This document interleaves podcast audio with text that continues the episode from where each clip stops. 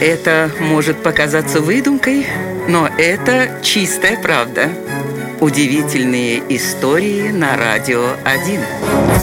Знаменитая свинка Пеппа является одной из самых дорогих торговых марок в мире. Когда компания Hasbro, крупнейший в мире производитель игрушек, решила купить права на поросенка, ей пришлось выложить немалую сумму.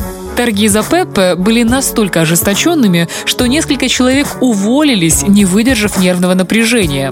В итоге права на свинку обошлись игрушечному магнату в 4 миллиарда долларов. Чтобы вы понимали, насколько это огромные деньги, вот вам небольшое сравнение. Капитал компании Аэрофлот со всеми ее самолетами оценивается в полтора миллиарда долларов. То есть свинка Пеппе стоила как два с половиной Аэрофлота. Вот такая вот реальная история.